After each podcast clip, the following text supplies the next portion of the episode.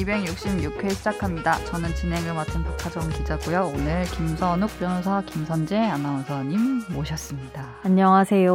안녕하세요. 이때 뭔가 치고 들어오는 오디오가 하나 정 있어야 되는데 변호사님이 안 왔다. 안 왔다. 이, 이 마음. 아 근데. 뭔가 네. 이게 뭐 이게 중간에 이렇게 말과 말을 이어주는 가교 같은 역할. 저 추임새 네, 그런 약간 걸 해주셨는데. 근데 네. 가교라기보다는 어. 그 너무 많아요. 배경 뭐가? 다리라기보다는 어. 약간 그 돌 있죠 돌. 돌? 아, 아 돌, 메인, 돌, 메인. 어. 연결해 네. 주는 게 아니고 아, 연결보다는 돌 중간에 그냥 돌이어서 뛰어넘고 가야 되기도 아, 하고 징검다리 같은. 밟아야 아, 아, 되기도 징검다리도 하고, 아니고 징검, 그러니까 걸림돌? 밟아야 아니 되기도 하고. 징검다리의 아? 역할이죠 거의 아, 뭐. 음. 그 걸림돌 생각입니다. 아니고요. 아, 네. 그렇구나. 너무 가교까지는 아니다. 가교까지는 아니다. 어, 밟아, 아까 아까 가끔 밟아야 된다. 밟아야 한다. 그 그분께서 오늘 또 이제 음. 여러 사정과 네. 음, 몸도 좀 안 좋으신 것 같고 저희가 그러니까요. 봤을 때 좀 쉬어야 될 것 같다는 네. 진단. 푹 쉬지 않아서 더 음. 망했다라는 우리 김선재 아나운서님의 네. 그러니까요. 아니 지겨울 때까지 지적. 쉬어야지 안 아프다. 아, 맞다. 그러니까. 왜냐면 우리가 장염을 걸려도 살짝 네. 살것 같은 시기가 오거든요. 그렇죠. 그- 근데 그쵸. 그때 안 쉬면은 재발해요. 맞아 오래 맞아, 가고 막. 맞아. 이 방송은 들으시겠죠? 푹 네. 쉬세요 좀. 그러니까 그 너무 이렇게 원래 정신이 좀 아니 죄송합니다. 죄송합니다. 뭐 드립이 좀 이상 이상하신 건 제가 좀 알았는데 최근에 좀 드립력이 약간 산으로 가는 게 좀 있었잖아요. 근데 요새 몸도 네. 많이 망가지셔가지고 교통사고 후유증 실제도 좀 있는 있으신 것 같아요 보니까 맞아. 그죠. 음. 근데 교통사고 나서 한 번도 안 쉬었어요. 입원도 안 하고 음. 입원 안 했죠. 안 한 것 그냥 같은데 뭐- 아, 그럼 그냥 실험한 정교사님. 몇번 가신 거 1박 같죠? 2일로는 네, 안 네. 한것 같아요, 확실히. 내가 알기로는 그르뭐 뭐 무슨 증후군이 뭐였지 그게 이석증. 이석증 메니에르 때문에 증후군. 어, 메니에르. 어 지럽고 이러면 운전도 하지 말아야 되고 이래야 되는데 그 사이 또 차도 다 뽑고 그러니까 좀 문제가 많은 좀 축하를 받으셨죠. 많은 축하도 받으시고 네. 뭐 하여튼 쉬셔야 됩니다. 그래서 네. 제가 저도 사실 전화 드렸어요 어제 음. 이제 그만 좀 쉬라고 어 제가 좀 대신 좀 이렇게 열심히 해보겠다 했는데 저는 오늘 좀 걸림돌이 될 것 같긴 한데 어쨌든 열심히 해보겠습니다. 네. 파이팅. 쉬라고 했습니다. 파이팅. 화이팅. 파이팅. 아쉬워하시면서 네. 빠지는 것에 매우 네. 그렇지만 다음 주에 건강하게 봬요. 다들 또 너무 바쁘신 왜 왜 바쁘죠 이렇게 사람들이 원래 이 현- 21세기 현대인은 이렇게 음, 고통 속에 살아가야 하는 건가요? 음. 근데 바쁘다라는 걸 인식하는 건 다행이라고 저는 생각하고 있어요. 아, 왜냐하면 내가 바쁘다라는 인식을 하고 있으면 그는 컨트롤이 되잖아요. 음. 그런 생각도 못 하는구나. 생각도 어. 못하고 바쁘게 사는 게 진짜 위험한 것 같아요. 맞아. 제 생각이에요. 그거. 정말이야. 음. 아 어렸을 때 아니 진짜 요- 아니 지금 본인 약간 아 제가. 사실 약간 눈이 나 지금-. 지금 오늘 오늘 새벽 3시에 집에 왔어요. 아. 그래서 어제 새벽 1시인가 정 변호사님한테 카톡을 보냈어요. 뭐 하세요 하니까 그 양반도 일하고 있었어. 쉰다며. 아니, 쉬지 안 않았어. 하고. 쉬지 않고 일을 오늘 오늘까지 마감인 게 있었을 거예요. 아. 제가 알기로 그래가지고 그래서 막 아 근데 카톡을 주고받으면서 약간 슬픈 거예요. 이렇게. 서글픈 그런 네, 거지. 여- 분명히 어, 어렸을 때 어머니가 공부 잘하면 나중에 편하게 먹고 살고 예쁜 여자 만나고 뭐 이렇게 얘기했었는데 일단은 뭐 하나 별로 지켜진 게 없, 어쨌든 어쨌든 예, 그래서 좀 약간 슬프더라고요. 정 변호사님이 서로 카톡을 주고받으면서 왜 새벽에 우리 이러고 있지 이러면서 예, 그랬습니다. 저희 지금 상태가 좀 안 좋습니다. 자야 하고. 예. 네. 잠을 많이 주무세요. 아, 저 그 얘기 해, 해야겠다. 뭐요? 권지윤 기자랑 점심 얼마 전에 먹었거든요. 어? 다, 다들 안부를 물으셨습니다. 음. 끝인가요? 네. 뭐, 근데 이게 본인의. 안부는 뭐라고 하시던가요? 이게 뭐야? 딱 이렇게 얘기 나오면 바로 거기서 정 변호사님이 딱 끼어들고 이제 맞아. 돌의 역할을 해주셨는데 네. 돌이 뭔가 좀 없네. 약간 좀 어. 힘드네요 지금. 네. 음, 또 음, 근황은 요 정도 하고. 네. 댓글을 또 많이 달아주셔서 이 딱 확인하러 들어갔을 때 댓글이 딱 있으면 진짜 약간 음. 행복해져요. 네네. 댓글이 많던데, 이번 주도. 네네. 댓글이 점점 많아지고 있어요. 그리고 대댓글을 이제 서로 다시는 오. 것들이 훈훈한 뭔가, 문화입니다. 네, 마음이 따뜻해지면서 이렇게 이게 약간 가족처럼. 그 어떤 소수자 감성이 서로 이렇게 마주치는 거. 어, 막 약간 이렇게- 그런 것 아니, 같아. 그러니까 뭐냐면 아 이 방송 아저씨도 들으세요, 뭐 누님도 나, 들으세요, 뭐 나도 이런 들어 느낌. 약간 어. 이런 느낌. 나 혼자만 듣, 나 혼자만 듣는 게 아니야. 이제 부끄럽지 않아. 이런 약간 그 오픈하는 그 느낌이 좀 있어요. 그런 기분이라면 마음껏 하십시오. 마음껏 하십시오.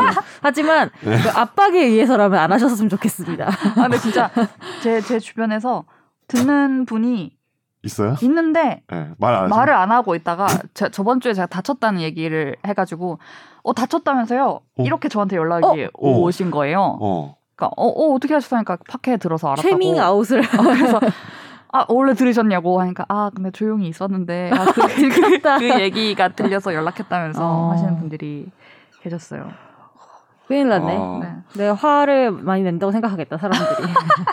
아니 그때 그런 적 있었잖아요. 그 전에 그때 전에 진행했던 김혜민 기자가 네. 자동차 고치러 커- 저기 센터에 갔는데 맞아, 혹시 맞아, 그 맞아, 맞아, 방송의 맞아. 그 기자님이세요? 이랬다는 거야. 그리고. 권지윤 기자도 옷 사러 갔는데 거기 매장에서 오. 최종 의견.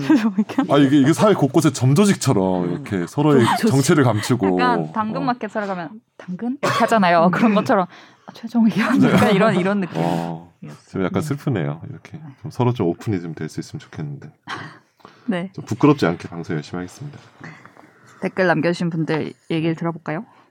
동윤 동준님이 달아주셨습니다. 자녀분 성함 같고요.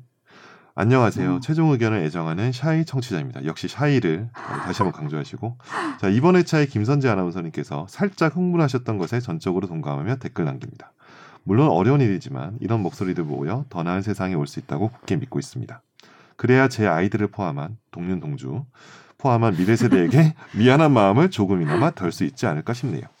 예전 진행자분들 포함해서 늘 좋은 방송 해주셔서 감사드리며 건강 조심하시길 빕니다. PS 아주 중요한 부분이죠.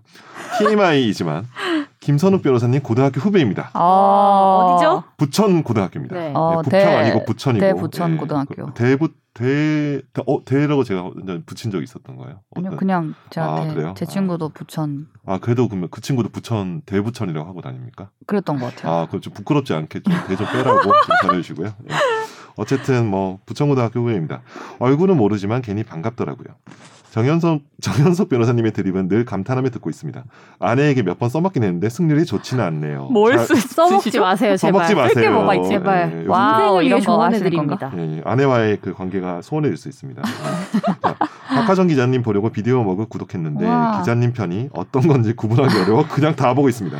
재밌게 잘 보고 있습니다. 감사해요. 김혜민 기자님은 다른 팟캐스트에서 목소리 들을 수 있어서 덜 서운하네요. 마지막으로 김선재 아나운서님은 다가올 5월 2일 베텐에서 뵙겠습니다.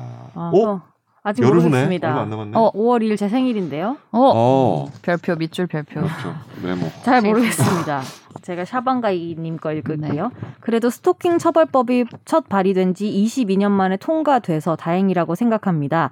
일찍 가신 정 변호사님 지적대로 내용에 좀 애매한 부분이 있지만 계속해서 부분적으로 개정해 나가야겠죠. 근데 처벌법 4조에 있는 경찰이 직권으로 스토킹 행위 상대방에 대한 100m 이내 접근 금지가 현실적으로 가능할까요? 따르지 않으면 천만 원 이하 벌금인데 실효성도 없을 것 같고 반의사 불벌죄라면 분명 가해자가 무리한 합의를 시도할 텐데 반의사 불벌죄로 규정한 건 이해는 가지만 추후에 피해자 권익 보호를 위한 특별법 제정도 필요하다고 생각합니다. 이건 남녀의 문제는 아니거든요. 음, 음, 그렇죠. 음, 그때도 얘기했었던 어떤 애매하고 좀 부족한 부분들. 음. 직권으로 이 이게 가능할지도 저도 사실 좀 의문이긴 해요. 경찰이 현장에서 이렇게 하고 사후 승인을 받아야 되긴 하더라고요. 그렇게 음. 했을 때 이 절차가 될까 그리고 네. 반의사 음. 불벌죄도 그때 얘기했었는데 합의를 하려고 하고 그런 부분들이 좀 보완이 됐으면 좋겠어요. 실제로 뭐 가정폭력 사건도 그렇고 경찰이 출동해서 뭐 임시 조치하거나 이런 것들이 되게 제약이 많아요. 음. 워낙 또 이제 뭐 가해자들이 막 드세게 막 이렇게 하시면 경찰관들이 또 이제 여러 가지 뭐 민원이 이런 음. 것도 감안해서 적극적으로 행동을 못 하시는 경우도 많고 근데 이제 그러니까 좀 직권이 없어서라기보다는 어, 그거의 범위가 그렇죠. 어. 와, 기준이나 네. 조건이 때문인 거잖아요. 네. 사실 직권이 없는 건 그렇죠, 아니잖아요. 그렇죠, 그렇죠. 예. 네. 그런 걸 좀 이렇게 약간 뭐 미국만큼 아니라고 하더라도 좀 약간 공권력을 이렇게 행사를 할 곳에서 명확하게 해주시는 게 좀 좋을 것 같아요. 음. 좀 그렇습니다. 그 다 찍는 거 미국이잖아요. 헬멧인지. 아 그렇죠, 그렇죠. 이거 앞에 바디캠도 음. 다 바리캠 다 하고 있고. 어, 그런 게 좀 필요하지 않을까 좀 생각됩니다. 네. 예, 라칼리파님이 달렸습니다. 방송 잘 들었습니다. 요즘 사는 게 바쁘다 보니 방송 듣고 댓글 남기는 게 참 어려운 것 같습니다. 그래도 네 분 모두 건강하게 방송하고 계시는 모습 보기 좋습니다. 지금 한 분은 지금 건강이 좀 안 좋으시긴 한데 어쨌든 자 한국에서 스토킹에 대한 이해도가 떨어지는 건 사실인 것 같습니다. 스토킹이라는 말 자체가 성립 정립된 지 그렇게 오래됐다고 생각하지 않아요. 제가 대학 다니던 때는 삐삐의 끝물이었고 군대를 다녀오니 PCS 시대가 됐더군요. 우와. 어 이거 알, 아는 사람이 있나 PCS? PCS 이, 이렇게 이렇게 여는 거 아니에요? 그렇죠 flip, flip 형태로. flip 맞아. 음. 그러니까 그때는 PCS랑 cellular 이게 두 가지였던 핸드폰이 LTE 이런 거 없던 시절이. 음. 그러니까, 그러니까 SK는 그 뭐냐 보통 그냥 그걸 셀룰러폰이라고 했고 LG랑 KT를 PCS라고 제가 했던 기억이 음. 나거든요. 약간 회선이 약간 달라가지고 아, 하여튼 잘 그랬던 기억이 나. 저 약간 그것도 이제 대학교 때 알못이라서. 얘기인데. 통신 수단을 통한 연락은 곧 돈으로 직결되는 거라서 문자 전화 한 통 하는데 공을 들였는데 이런 게 음. 무너지면서 더 심화된 것 같아요. 그렇지. 음, 그렇죠. 자, 스토킹을 범죄로 생각하지 않는 사람이 많은 건 지금의 40대 이상이나 젊은 층 남성들에게서 좋아서 그런 건데 그게 죄가 되냐? 너가 싫어. 예뻐서. 잘생겨서 그런다 생각하는 사람들이 생각보다 많은 것 같습니다. 싫다고. 가해자 쪽에서 자신의 괴롭힘으로 상대가 소나기에 꽁꽁 묶여 어쩔 줄 몰라 하는 모습을 보여 희열을 느끼는 것 같아서 슬픕니다. 그게 연애의 감정이든 동경, 동경이든 한 끗 차이 같은데 심각하게 받아들여야 한다고 봅니다. 간혹 같은 업종에 일하는 여사친들에게 듣는 거지만 서비스 업종 특성상 손님에게 친절하게 대하는데 이걸 좋은 감정의 표현으로 받아들이면 중장년층 남자들이 많다고 하거든요. 저는 해당이 안 하죠 아직까지는. 어, 제가 그래서 제가 거의 삼촌이나 아버, 아버지뻘 되는 사람이 연애하자며 가게 문 앞이나 근처에서 기다리고 헛소문을 퍼뜨린 것 같은데 그냥 사업을 접는 경우도 있더라고요. 저는 아. 남성이라 그런 일이 없지만 뜻하지 않게 여성 사업자들은 이런 일을 참. 많이 겪는 것 같아요. 아 이거 진짜 좀 문제 많이 되죠, 진짜. 음. 예. 근데 이게 이게 진짜 있어요? 진짜 좋다고 생각이 진짜 진지하게 들어서 그러는 건가? 여러분 네. 잘. 여자도 네, 좋아하면 좋아한다고 말해요. 그렇죠. 맞아요. 맞아요. 다른 걸로 표현한다고 생각하지 마세요, 음. 제발. 그러니까 하고 수줍어서 이렇게 합니다. 좋아한다고 말을 못 하고 이렇게 나한테 친절하게만 대해주는 거로 착각을 좀 안 해야 되는데 그래서 안 내가 좋아하는. 거예요. 안 좋아하는 거야. 야. 어, 아. 어. 그냥 사람으로 볼뿐 예, 안 남자로 좋아하는 전혀 겁니다. 보지 않는다는 거를 좀 진짜. 유념하고 살아야 합니다. 근데 그거 아세요? 그 남자들이 원래 면도하고 나서 한 95%인가? 아, 이 정도면 잘생겼지라고 생각한다는 미국의 어느 통계가 있다고 제가 들었거든요. 변호사님도요? 아니, 저는 안 그렇죠. 네, 저는 어. 어렸을 때부터 제가 얼굴이, 아- 얼굴로는 안 된다는 거 알고 공부의 길을 선택했기 때문에. 왜, 왜, 왜요? 안, 안 그러는데. 아, 어쨌든, 예, 그래서 아무튼. 이제, 네. 하여튼 그런 통계가 있더라고요. 그래서 좀, 어쨌든 그런 좀 약간 자뻑에 나 정도면 마시고. 괜찮아. 어, 이 내가. 정도면 괜찮지 않나? 라고 한 95% 정도. 그렇지 않아요. 여러분. 그렇지 않습니다. 당, 당신은 전혀 그렇지 않아요. 어쨌든 그렇지 그거를 않고. 깨닫고. 아니 그렇다 해도 그게 내가 어. 잘생겼다고 사랑에 빠지는 것도 아니고요. 또. 그치. 좋으면 맞아. 좋다고 음. 하고 맞아요. 그럴 때 사랑하시고요. 네. 네. 네.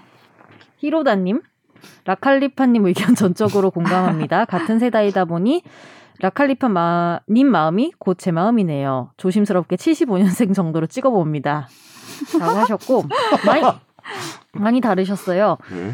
어, 박하정 기자님 쾌차를 빕니다. 저도 홍대역 근처 모 농협 빌딩에서 심지어 뛰어가다가 유리문에 부딪히고 발라당 한 적 있는 게 안 깨진 게 천만 오. 다행이었습니다. 저는 무릎부터 부딪히고 넘어졌는데 지금만 생각해도 아프네요. 빨리 아픔에서 탈출하세요. 감사합니다. 하고 댓글 두 개 더 달았는데 아, 최하 밀어봅니다. 최, 우리 또 해야겠어. 아, 최종, 어. 이게 뭐야? G80 게시뭐예요? 정변님 같이 차, 진중한 차 사신 아. 거. 아 G80 아 G800 G, G, 예. G80 개 축하드립니다. 정신적 나이와는 아니지만 물리적 나이와는 어울리십니다. M5 안 사신 거 아쉽습니다만 본격적 전기차 시대가 오기 전 마지막 짐승 소리 낼 수 있을 텐데 어, 이 아. 부분 안 짚고 넘어갈 수 없어요. 카톡 몇백 개 떠 있으면 누구 오늘도 한바탕 지르셨구나. 너무 길어서 잘안 읽겠습니다. 네, 네. 저 개인적으로 이 부분 올해 베스트인 것 같습니다. 너무 웃었네요. 요즘 카톡방의 현실, 정변님의 그 쓸쓸한 자조적인 말투와 언행. 역시 정변님은 처음과 끝이 같으시고 방송과 현실도 같으시구나. 참고로 이런 댓글은 된남에서 안 읽어줘도 된다고 했지만 저는 읽었습니다. 읽었습니다. 이 일이 네. 제일 중요한 댓글. 중요한 네. 댓글이죠. 길고 의미 없지만 저는 읽었습니다. 네. 일단 정 변호사님은 처음과 끝이 같으시고 그러니까 수미 일관하고 이제 표리가 부동하지 않죠. 그렇죠. 완전히 그냥 똑같은 똑같으세요. 사람이기 때문에 그래서 좀 하여튼 되게 일관성이 있으셔 좋고 제가 이게 카톡 몇백 개 떠 있으면 오늘 누구 이거 제가 한 얘기 아닌가 그죠? 그랬던 것 네, 같은데. 그래서 네, 네, 맞아요. 네. 주로 정 변호사님이 되게 한 85% 정도 차지했던 기억이 나는데 네. 되게 그리고 밤에 밤에 카톡을 이렇게 왕창 하시더라고요. 보내놓으시고 네. 자 일어나서 어, 뭐, 뭐 아침 몇개 몇십 개가 아니지 이렇게 보면 정 변호사님 와 있고 그러니까. 그다음에 한참 뒤에 김 변호사님 보시고 네. 뭐야 뭐 이런 정도의 뭐별 뭐 대응 없죠. 처음에는 좀 되게 진지하게 대응해 드렸는데 요새 그냥 이모티콘 그냥 보내는 정도로 이제 대응하고 있습니다. 음. 자 친절한 혜미님이 달아주셨습니다. 어 이제 정체가 좀 드러나고 있어요. 어 맞아. 자 박하정 기자님 코 가로하고 노우즈는 괜찮으세요. SBS 홈페이지에 있는 최종 의견 265회 에피소드 사진 보니까 괜찮아 보여서 다행이에요. 다들 박하정 진행자 코를 쳐다보고 있네요. 마스크에 가려져 있긴 하지만 요즘 대학 중간고사 기간이에요. 아, 아, 지방에 있는 치과대학을 다니고 있는데 시험 기간에는 거의 밤을 새요. 이번 주에 업로드될 266회는 다음 주 시험 끝나고 들을게요. 스토킹 처벌법 통과되어서 그나마 다행인 것 같아요. 그리고 정 변호사님 제네시스 차량 뽑으신 거 축하드려요. 안전운전하세요. 약간 가족이 집안의 경사를 축하하는 음. 느낌으로 그렇죠. 보내주셨어요. 다들 이렇게 안부를 물으시고. 중간고사 기간이구나. 예. 항상 이 봄에 제일 날씨 좋을 때가 맞아. 그쵸. 중간고사 기간이었어. 벚꽃. 피고 막 이럴 때. 대학생이 진짜 아닌 게 아닐까요? 잠깐만 이거 김혜민 기자인 게 그러면 아닐까요? 김혜민 기자님은 김혜민 기자가 아닌 자신의 것 정체를? 드러내지 않기 위해서 페이크를 계속해서 어, 아. 페이크를 위해서 치과 대학을 만들어낸 게 아닐까요? 저번 주에 어. 우리가 의심해가지고 이렇게 급 댓글을 다시 댓글을 달 때 옆에 치과 대학에 다니고 있는 사람 내지 치과 의사가 있었던 거죠. 옆에서 어. 조언을 어. 쉽게 넘어가지 의심, 않습니다. 의심을 의심을 네. 거둘 수 없습니다. 친절한 다른- 혜민님, 저는 네. 넘어가지 않아요. 다른 넘어가죠. 증거를 보여주세요. 막 인증하고 막 이렇게. 아, 다음 제가 읽을게요. 1038-2068. 이분은 나 누군지 알 것 같은데. 참깨빵 위에 순살 고기 패티 두 장, 특별한 소스 양상추, 치즈 피클, 양파까지. 따라따따따. 아. 네. 네분 모두 코로나 시대이지만 겁나 다이조부 하시길 진심으로 기원하며 나무아미타불 아멘 지저스 나중에 계란말이 한 사발 해요 일원동에서 긁고 스토킹하는 놈들은 다 손가락을 잘라 부리자 일원동에서 저도 일원동 일원동 한때 살았습니다. 아니, 아시- 아실 것 사시는? 분은 네, 그 네. 상민님밖에 없다 아 그렇죠. 아. 네, 상민님이 올리셨다 어, 따- 댓글 따- 보니까 따. 딱 느낌이 오네요. 음, 네. 손가락을 잘라버리자고. 특히 네. 다이조브라는 표현에서 좀 느꼈습니다. 이상민이다 네. 이것은 네, 감사합니다. 이상민. 오랜만이네요 반갑습니다. 네. 아, 이렇게 안부를 물어봐 주셔서 다들 감사드려요. 어 뭐야? 아, 이 마와 또 음. 징검다리가 필요한. 그러니까 이게 이사 이때 딱 딱 들어오셨거든. 그 그러니까 타이밍에 약간 그죠? 사람이 네, 네. 뭐지 든 자리 뭐죠? 네. 든자리는 몰라도 네. 빈자리 난자리 뭐, 난다? 난자리는 그러니까. 안다는 맞아. 느낌이 방금 확 와닿았습니다. 네. 이제 청취자의 법률 사연을 진단해 드립니다. 날로 먹는 청사진.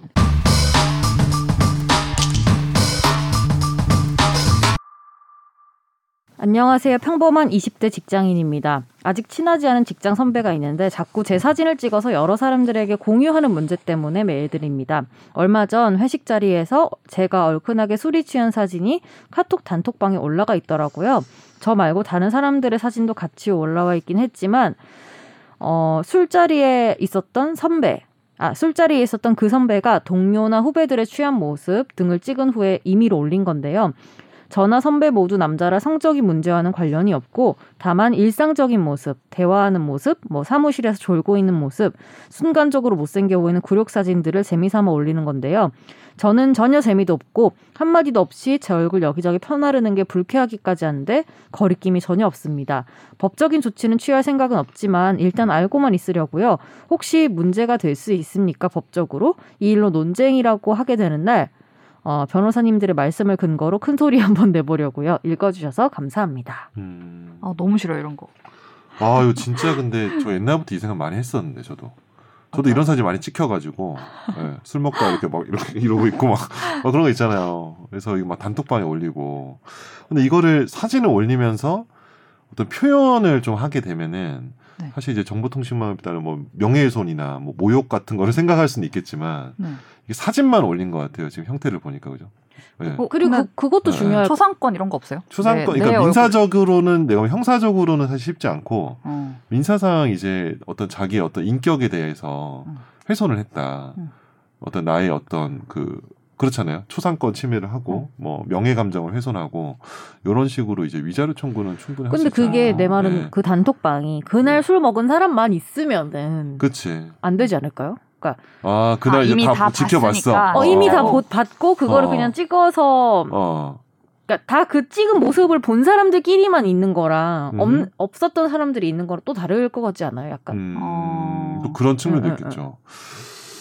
저희 보니까 근데 보니까 회사에 아마 부서 단톡방이 있을 것 같고 그렇죠. 그래서 뭐 수시로 이렇게 올리는데 제가 보기에는 분명히 이제 좀 약간 불쾌하다는 좀 표시를 네.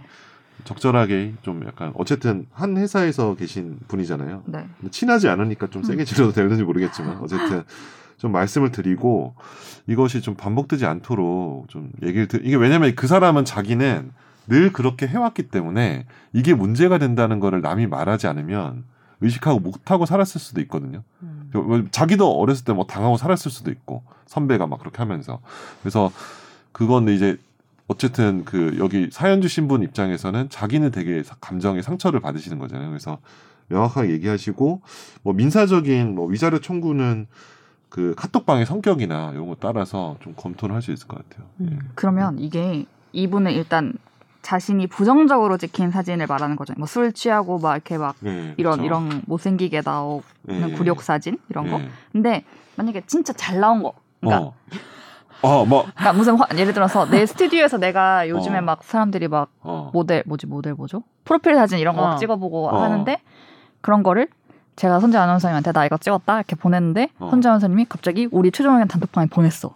어, 나는 거기에 잘- 올리고 싶지? 않았는데. 뭐 어. 너무 잘 나오지 않냐? 그런 거는 아 뭔가 애매하다. 문제 삼을 수 있네.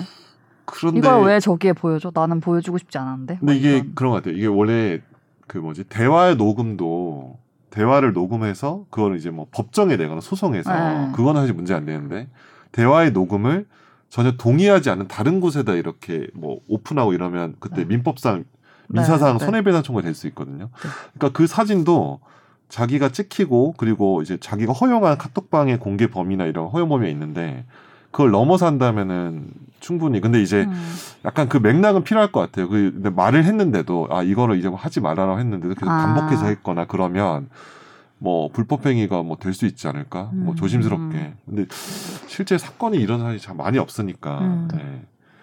충분히 검토할 만하네요. 근데 그러면은 내가 내. 엽사를 계속 누구한테 보내는 건 어때요? 받는? 사람이 그거는 아 그거는 차단하면 되지 않습니까? 제가 제 동생 제 동생한테 청구해야 돼. 자주는 아니고 제 네. 동생한테 가끔 제 엽사를 보내거든요. 아 어. 엽사요? 저 자신의 엽사요. 싫다는 의사 아, 표시가 엽사. 있지 아, 않나요? 그렇구나. 싫, 어. 싫어하진 않는 것 같아요. 아, 좋아해요. 이거 본인의- 본인의 주장 아니야, 본인 본인의? 생각 아닐까? 크가 어. 많아요. 아 크가 많아. 크가 어. 많은 거 봐서 어. 기쁨을 준 것 같아요. 어. 아 대응하기 대응하기 싫어서 뭐- 아니 수 어쨌든 있는데. 기쁨을 줬기 때문에. 아니, 그러니까 어. 되게 자주는 아니고 아, 가끔씩 아니고. 이제 음. 어 우울할 때. 우울할 우울할 때. 때. 왜냐면 어. 내가 남을 까내리면서 웃기는 것보다는 나를 까내리면서, 나를 웃기는 까내리면서. 거 잖아요. 이거. 어 그거는 뭐 내가 네. 보기에는 그렇게 근데 그걸 더 좋아할 유출하진 것 않았으면. 좋겠습니다. 어. 동생께서 그러니까, 그러니까 동생 유출하면 그러니까 동생만 네. 보라고 보낸 거잖아요. 그죠? 그죠. 네, 그러니까 동생 유출 안 아, 되는 유출 안. 했으면 좋겠습니다. 동생이 듣고 있나요 혹시 이 방송? 안 들을 거예요 아마. 어, 우리 우리 저, 전반적으로 궁금하다. 주변에 뭐 지인이나 가족들이 잘 안 듣는 것 같지 않아요? 저희 방송. 저는 안 알려요 그리고. 안저 할. 굳이 막, 막 홍보하진 않았어요. 이- 아, 나. 이거 하니까 들어, 나 이거 그거 음. 이렇게 하진 않았는데 네. 아름아름 이제 근데 홍보 안 하면 퍼트리고 있긴 말안 하죠. 해주잖아요. 그래서 왜 말 안 해줬냐 뭐라예요. 그게 바로 이렇게 가족이 가족이- 어려운 거야. 가족이- 돌아서 들을 수도 있잖아요. 예를 아 들면은 맞아 뭐, 맞아. 어. 예를 들면은 뭐 아빠 친구가 아빠한테 뭐 그거 한다는데 처음 들어보는 걸 수도 있잖아요. 아빠 어. 뭐 그런 거죠. 근데 어. 아빠도 자기가 하는 수술 다 얘기 안 해주잖아요. 아 이거 근데 내가 수술이 왜 다 잠깐만. 얘기를 해줘야 아, 되나? 수술이랑 생각이 이거랑 들어요. 방송이랑은 아니, 약간, 어, 나한테는 회사가 업무인데 내가 그걸 다 얘기해 줄 순 없잖아요. 뭐 저기 저- 뭐 선재야 오늘은 뭐 슬관절 뭐 무슨 뭐 수술했어. 어, 뭐 이렇게 막 그러지 카톡을 않잖아요, 보내고 사진 봐라 이러면서 네. 막 이렇게 수술 아빠가 잘했다 이런 얘기 안 하죠. 안 하시죠, 그죠? 얘기 네. 안 합니다. 음. 그런 생각해보니까 안 해도 될 것 같아요. 네. 그죠? 요즘은 아, 하도 카톡 사진 많이 찍고 인스타 음. 올리고 이런 거 하다 그러니까. 보니까 이렇게 또 저는 다 허락받습니다. 특히 다 코로나, 허락받아요. 어, 코로나19 시대에는 음. 또 주의하게 되기도 주의해야 하고 어, 되기 때문에 음, 그런 그렇죠. 자리 자체도 많이 없기도 합니다. 하고 어, 맞아, 맞아. 그리고 네, 네. 근데 맞아요. 그러다 보니 제 인스타에 집에서 찍은 사진밖에 없어요. 내가. 먹은 거 집에서 어. 먹은 거 뭐 이런 거 어. 밖에 없어. 아, 일한 일한 때 사진 이런 어. 거밖에 없어요 요새. 어. 그래서 나 그러니까 물론 뭐 허락 받고 올리면 되는데 남을 찍은 사진을 음. 또잘 찍지도 않게 되고 음. 어, 저도 사실 좀 조심스러워요. 페이스북 이런 데 요새 잘 안 하긴 하는데 단체에 나오면 미리 좀 약간 양해를 구하고 이거 음, 올려도 음, 음. 되냐 그렇죠. 이렇게 좀 하고 얘기하고 하는 게 맞는 것 같아요. 음. 그래서 저희들이 네. 취재하고 할 때 이제 SNS 막 보잖아요. 무슨 어, 취재 어. 대상에 네. SNS를 막 타고 들어가서 며칠에 어디에 뭐가 올라와 있고 이런 거를 제가 막 업으로 스토킹하는 거 같네. 아무튼 이렇게 하, 하다 보니 업으로. 어. 내가 오케이. 올린 것도 누가 그렇게 보겠지. 아, 이건 어. 어쨌든 네. 아니에요, 아니에요. 아무튼 그렇습니다. 근데 오늘 좀 확실히 그 돌이 안 계셔가지고 이 배경 돌뭐 사연도 진검다리, 없어요. 어, 돌도 없는데. 이게 뭔가 이 코너 약간 넘어갈 때 약간 smooth하지 아, 않아요? 약간 smooth하지 윤활유가 않아요. 없는 느낌. 윤활유가 없는 느낌이에요. 네, 그렇죠. 네. smooth하지 네, 않지만 네, 네. 거칠게 넘어가 보도록 하겠습니다. 어쩌다 마주친 판결.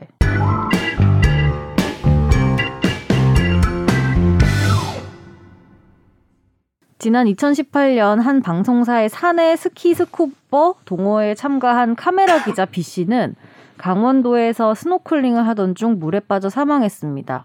근로복지공단은 사망한 B 씨에 대해서 행사나 모임의 전반적인 과정이 사용자의 지배나 관리를 받는 상태에서 이뤄진 것으로 보이지 않고 음주 후 스노클링을 한 것은 동호회 행사에 통상 수반되는 행위라고 볼 수 없다. 사적인 행위에 해당해서 업무와의 상당 인간, 인과관계가 인정되지 않는다면서 유족 급여 및 장의비 부지급 처분을 내렸습니다. 그리고 B 씨의 배우자인 A 씨는 근로복지공단을 상대로 소송을 냈는데요. 이 배우자 A 씨는 회사가 활동 보조비 그리고 차량 제공도 지원했다며 카메라 기자의 경우 수중 촬영 능력 함양을 위해서 필수적으로 가입 활동하는 분위기였다고 주장을 했는데요. 서울행정법원은 이 유족급여 및 장의비 부지급 처분 취소 소송에서 최근 원고 패소로 판결했습니다. 음, 이게 결국 이제 업무상 재해로 인정이 되면은 남은 이제 유족들이 유족급여를 받거든요. 유족급여를 받고 장입이라고 하면 이제 장례식과 관련된 비용을 보전받는 거죠. 그래서 사실 이런 소송이 굉장히 많고 되게 근로복지부공단을 상대로 신청을 했다가 근로복지공단이 되게 거부를 하면은 행정소송으로 넘어가거든요. 그래서 되게 이제 서울행정법원 양재역에 있는 서울행정법원 서울가정법원이랑 같은 건물을 쓰는데 거기서 소송을 합니다. 근데 이제 업무상 재해가 되기 위해서는 내가 회사 일을 하다가 아니면 회사의 일과 관련되는 어떤 행사들죠. 회사 뭐 가령 뭐가 있을까? 요새는 잘 안 하지만 야유회, 그죠? 음. 뭐 이런 전체 행사들, 뭐 창립 기념회, 뭐 이런 것처럼 거기서 이제 뭐 일이 발생하면은 사고가 발생하면은 그 업무상 재해로 이제 인정이 돼서 유족급여를 받을 수 있지만 요 사건 같은 경우는 카메라 기자 B 씨인데 혹시 혹시 여기는 아닌가요? 제가 혹시 뭐 약간 혹시 제가 조심스럽긴 한데 제가 알, 네, 아닌 것 같아요. S방에 네, 아닌데. 요 건은 이제 보면은 사내에 이제 스킨스쿠버 동호회가 있고 이제 카메라 이제 촬영하시는 카메라 기자라고 부르잖아요, 그죠? 카메라 기자가 스, 스노클링을 한 거죠 거기서 그러다 이제 사망하신 건데 요 사건을 보면은 음주 후에 스노클링을 했고 그리고 이제 통상적으로 이제 그, 그 카메라 뭐, 뭐라 그럴까요? 스킨스쿠버 동호회에서 스노클링을 뭐 하는 것이 일상적으로 동호회에서 하는 것은 아니다.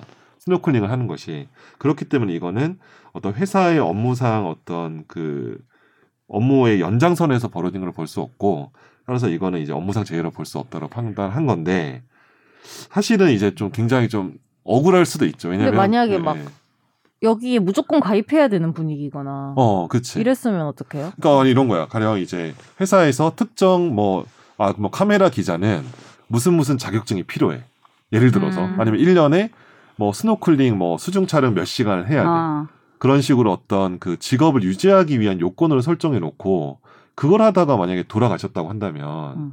당연히 업무상 재해로 저는 볼 수 있을 것 같거든요. 음. 근데 이제 요 판결을 보면은 뭐 회사가 그 이제 그 스노클링을 하는 곳까지 뭐 차량도 제공하고 동호회에 뭐 어느 정도 회사가 1년에 얼마씩 돈을 주잖아요. 네. 뭐 경비 같은 거는 뭐 여기서 110만 원을 줬다고 나오는데 그렇다고 하더라도 그것이 이제 회사의 어떤 필수적인 음. 그 업무를 수행하기 위한 어떤 그것이 아니고 자발적으로 이제 선택한 것이고 그것도 그 동호회 안에서도 또 그 스노클링을 하는 것은 또 통상적인 뭐 어떤 행동이라고 볼 수 없어서 업무상 재해로 볼 수 없다. 음. 근데 요건도 아마 2심에서는 또 어떻게 될지는 몰라요. 이게 음. 왜냐면 변호사가 이건 업무 관련성이 굉장히 있는 거다. 음. 그리고 늘 이 뭐 동호회를 해왔고 동호회에서도 뭐 이 회사의 이 동호회 활동을 회사에서도 되게 공식적인 행사처럼 인정해 왔다. 뭐 이런 식으로 입증을 해서 2심에서도 뭐 뒤집을 수도 있는 거죠. 음. 전 이거 보면서 네. 약간 딴 얘기일 수도 있는데 이분은 뭐 음주라는 것도 있었지만 이게 필수적으로 가입 활동하는 분위기였다고 가족들이 얘기를 했지만 다 음. 가입하진 않았다라고 그렇죠. 판단했는데 네. 이게 약간 어떤 느낌이 드냐면 음. 다 해야 되는 분위기가 있는데 음. 진짜 회사 생활 포기한 사람들 몇 명이 안 한 거야.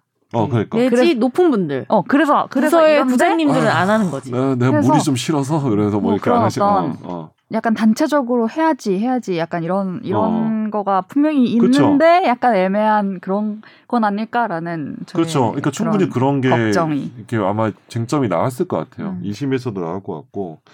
근데 요, 요런 것 같아요. 이제 만약 회사 야유회를 갔어요. 야유회를 갔는데 뭐 가평에 있는 어디를 갔어. 네. 근데 지 혼자서 갑자기 술을 먹고 남들 안 가는 등산로로 막 간 거야. 네. 그러니까 정상적인 이제 야유회에서 정해진 경로가 있는데 네. 근데 만약에 남들 안 가는 등산로에서 가다가 뭐 실족을 했어. 혼자서. 그렇다면은 이제 우리가 우리 출퇴근하는 경우에도 업무상 재해로 볼 수는 있지만 통상적인 어떤 경로를 이탈하면은 음. 안 본다고 저기 그때 지금까지 네, 계속 네. 판, 저희가 소개 많이 드렸잖아요. 그러니까 이 건도 아마 그렇게 본 것 같아요. 이 스노클링이라는 게 이 수중 그 동호회 거기서 통상적으로 맨날 하는 게 아니다. 그래서 약간 출퇴근 경로를 이탈하거나 야유회에서 뭐 경로를 이탈 이런 식의 약간 비슷한 음. 논리 구조로 간 것 같거든요.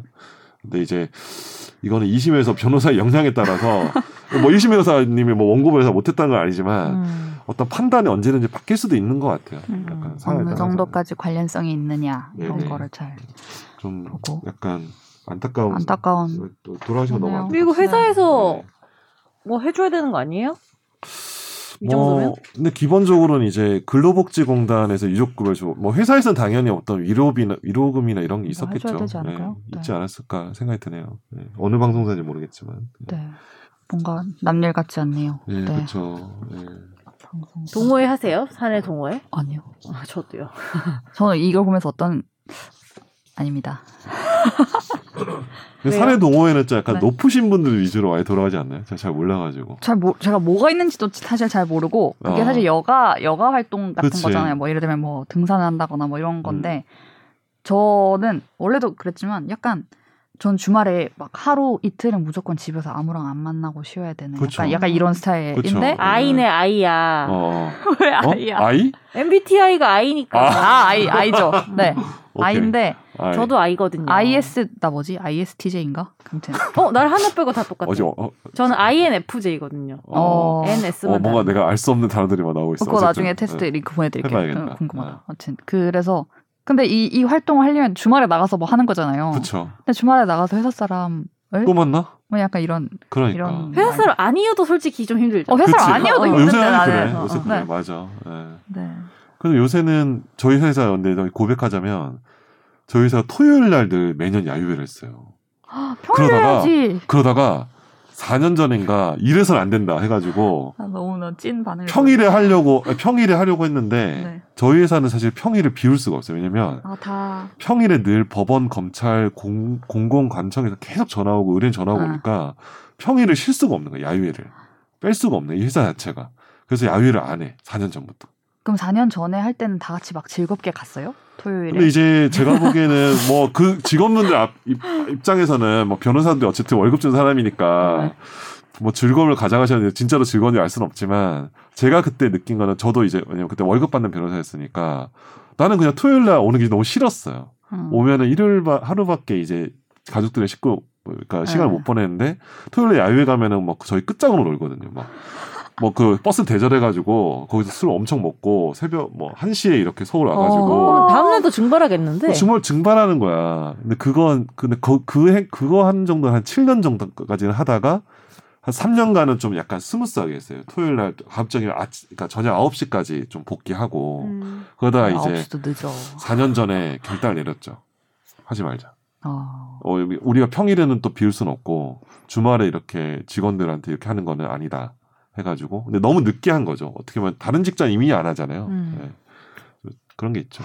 그런 거를 또 이제 끈끈한 뭔가가 없어서 아쉽 아쉽다고 생각하시는 분은 또 있을 수도 있죠. 있을 수도 있는데. 근데 그건 또 시간 시대의 흐름이니까. 아니 근데 전 이렇게 생각해요. 그거는 음. 오고 싶은 행사로 만들면 되죠. 그러면 어. 아, 근데 그럼 되잖아요. 쉽지가 그러니까 이게 제가- 오기 싫은 행사를 만들어 놓고 어. 오라고 하니까 그럼 그게 문제인 것 같거든요. 그러니까 예를 들면은 어, 어. 저는 아이여서 안 나가고 싶지만 아이, 이 아이 가 아닌 사람. 아, 어, 이어서 이어- 이어서 어, 어. 누군가를 만났을 때 어. 충전을 받는 분들도 있어요. 어떤 그쵸. 사람들을 많이 만났을 때 오히려 충전받는 그렇죠. 분들이 정 있다고 하더라고요. 음.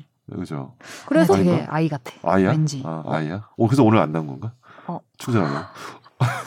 아무튼 그런 그런 분들끼리 예를 들면은 어, 어, 어. 뭐 마음 맞으면은 어. 그런 분들이 모임을 만들면 거기 지원해 준다거나 어. 내지 아이들도 오고 싶을 만큼 이제 뭔가 아, 이 제- 아이는 그 칠드런 말고 진짜 칠드런 아, 말고. 아, 그 아, 아이. 아이들. 어, 어. 아이들 같은 아이들. 오고 어. 싶게 만드는 그런 즐거운 행사거나 뭘 주는 행사거나 뭐 이런 식으로 하면 되는데 어. 그냥 똑같은 행사를 오기 싫게 만들어 놓고 오라고 하는 그러니까. 거는 맞아, 이 맞아. 너무 시대착오적인 생각입니다. 예. 야유회 이런 거 있어요? 아나운서님들은? 예전에 있었던 것 같은데 요새 안 할걸? 음, 요새는 일단 코로나 때문에 뭐. 하지도 아, 않고 그쵸. 맞아요. 아, 그래서 한창 막 전세버스 알아보고 막 예약 잡고 이랬던 게 엊그제 같은데. 딱, 아, 쪼, 아, 죄송, 진짜. 딱깔 이런 말씀이니까 쫄딱 그래가지고. 예. 이제 이제는, 아니- 이제 이제는 안? 하니, 안 하고 시키려고 했는데 없어졌어. 그래서 좀 아쉽습니다. 예. 이런 마음으로 내가 당했으니까 해야 돼 이러면 이러면, 이러면 안 돼. 없어진다니까. 이러면 안 돼. 그러니까 네. 저만 당하고 후배한테 내리지 말자 이런 마음으로 아. 전 살고 있습니다. 또. 예. 또 이렇게 회사 얘기를 또 예. 어쩌다 보니 TMI가 또 됐습니다. 회사 예. 얘기는 또 이렇게 음. 할게 많지만 그쵸. 네 예. 이제 smooth하게 집중 탐구로 넘어가 보도록 하겠습니다. 집중 탐구.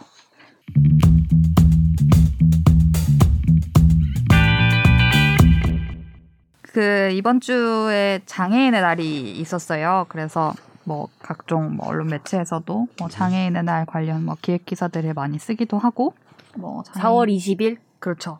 그래서 지금 현 주소는 어떠한가라는 취지에서 우리가 차별금지법을 한번 다뤄보려고 합니다. 정 변호사님도 굉장히 함께 얘기를 나눠보고 싶어 하셨지만 아쉽게도 오늘 음. 먼저 일단 뭐 탈시설 이런 것들을 요구하는 목소리가 있고요. 그리고 뭐 장애인 학대, 폭력 이런 것들이 아직까지도 여전히 남아 있다라는 얘기들은 뭐 심심찮게 들리고 있는 게 현실입니다. 그리고 소수자의 이제 장애인분 장애인만 있는 건 아니죠. 그러니까 성소수자를 포함해서 여러 사회적 소수자들은 어떨까? 그리고 최근에 고 변희수 하사의 일도 있었고요.